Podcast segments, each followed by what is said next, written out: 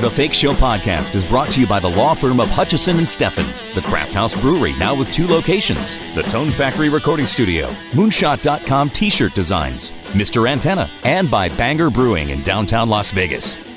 Now, your host, Jim Tofte.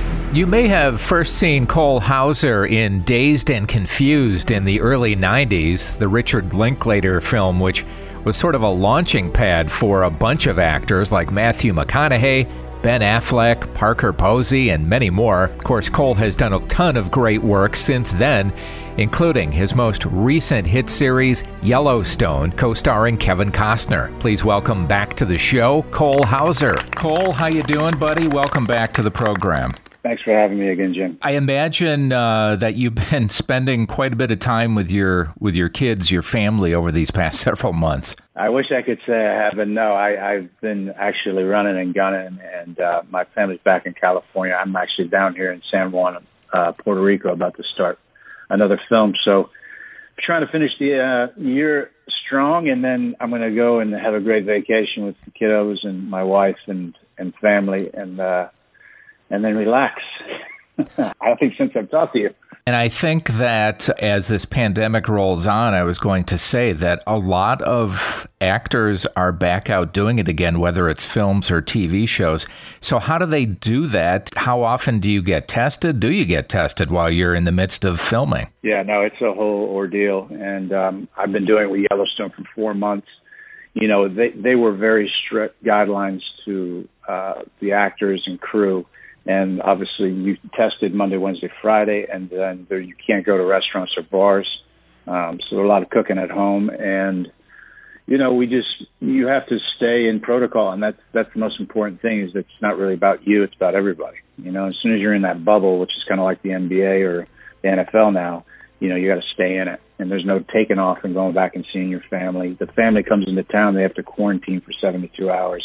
They're tested before and after I mean, it's a whole thing, and that's why I haven't had the opportunity to see them much this year, my kids and my wife. But um, Panama's the same thing. The movie I'm doing, they're testing the same way. Cole, when Yellowstone was in the casting phase, I mean, you had to feel that you were in good hands, not only because of the fact that it's such a great cast, but Taylor Sheridan's words on the page, you had to feel great about that. Yeah, I mean, I've said it before. He's he's somebody that writes really well for me.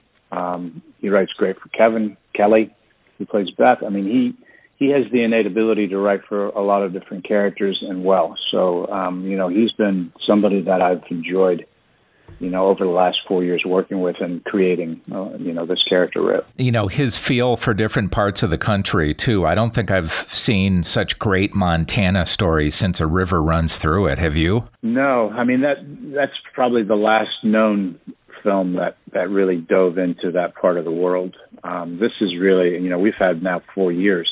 So it's going to really be, I think, you know, as far as Montana is concerned, one of the more you know, in-depth look at that state. Is it a great challenge for you to sort of recreate your character with every season as you go on? Of course, yeah. I mean, uh, you know, I've I've had the you know ability to do five years on a on Rogue, you know, which kind of prepared me for understanding how to do that, you know, and and it's a very it's very small, you know, to to the audience, but it's huge to you as an actor. You know what I mean? And and being able to keep them interested in not only the character but the story and and um, and relationships and so on. So I I feel like it's it, Rogue gave me the kind of beat sheet to to you know being able to play Rip in, in, in Yellowstone over over time, and you know it's not stopping as you know, Jim. I mean this this this show is you know going on and on and on. I mean I, I don't see the finish line in sight right now. I mean and it and that's a good thing. I think that people love the show and and love the characters, and uh, I mean, where else better to shoot a you know a show than Montana? I'm imagining that you auditioned with Kelly Reilly just based on the the uh, chemistry that you two have. Mm-mm. No, no, um, I no, I so I met with Taylor through my friend John Linson, who's the co-creator. I've known John for 25 years. Yeah. So he came to me and said, "Look at this script." I think he, initially he probably thought I would play one of the sons, and I said, "No, I'm I'm not interested." He said, "You're not interested." oh, "Who are you interested in?" I said, "Rip." He goes, "He's two scenes in a pilot," and I go, "Yeah, but uh, there's a future for him." And so then I got on the phone with Taylor, and I think, you know, Rip was supposed to be the heavy and you know kind of dispose of people when needed, and then yeah. he wrote a scene, which is that scene with Beth and I, um, where we're having sex, and then she slaps me and walks away. In that moment, he realized, you know, there's some real chemistry here. Yeah. Um, there's going to be something special, and then that just built upon that first season, and then, you know, it's gone into where you'll see this season four. It's, uh, you know, it's pretty pretty special. There's a lot of buzz about your your latest film, The Last Champion, and it's kind of a it's one of those redemption stories, which is uh, I think just what we need right now, isn't it? I couldn't agree more. I, I I feel like for whatever reason the stars have aligned for this film to come out. You know, um, it's the holidays.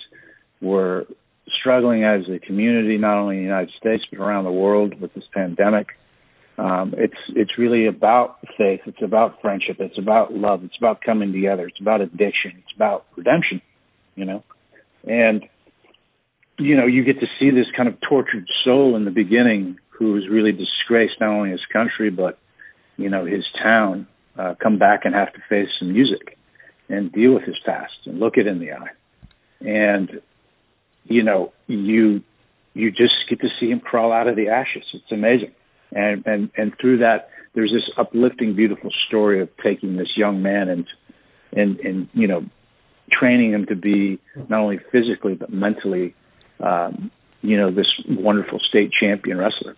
By the way, I, I, think you're one of those actors who goes deep into the storyline and and the writing. Do you feel sort of spoiled because of what Taylor has given you these past few years? I mean, spoiled. No, I mean, I, I feel honored, you know, that he is seeing what I thought um, Rip could be, uh, and giving me the opportunity to to showcase some of my talents that maybe in the past um, people haven't given me the opportunity to. You know, whether it's the softer side of of somebody, you know, that that deeply cares for a, a woman and knows how to treat them.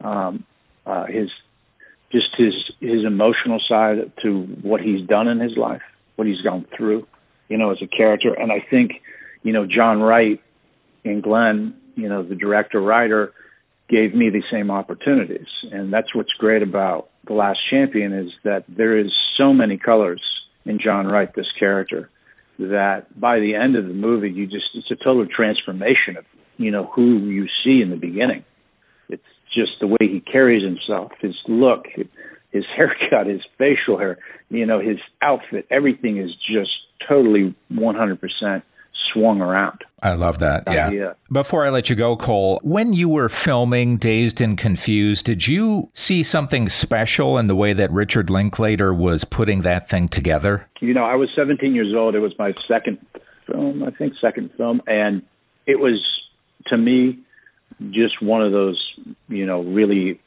fun, um, young, beautiful, artistic experiences with a bunch of young, beautiful, artistic people. Yeah. I don't think any of us, you know, I, I don't think anybody on this, whether a producer, director, actor, that knew what that, that was going to be.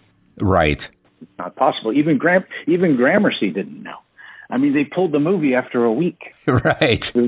That's you know, it's unreal. So if you think about what it's done and you know the kind of cult following it's had, I mean, it's um, it's due to word of mouth. It's not due to you know the studio that released it. It's just uh, too bad McConaughey and Affleck couldn't make something out of themselves after that, right? what about what about Renee? Renee, I know. don't forget about her. Right? I oh no, the whole cast, man. Well, look for Cole Hauser in Yellowstone, of course. The Last Champion is available December 8th on Amazon, Apple, and thelastchampion.com. Nice catching up with you, Cole, and you and your family stay safe. You have a great holiday, Jim. I look forward to talking to you again. He is just one of those solid, feet on the ground kind of guys, and grateful as ever for his career that he's worked very hard for. I can't wait to see his latest film out now at thelastchampion.com and all the usual platforms. That ends this episode of The Fake Show. Thanks for listening. I'm Jim Tofte. I'll see you next time. Get all your Fake Show updates on Instagram, Facebook, and Twitter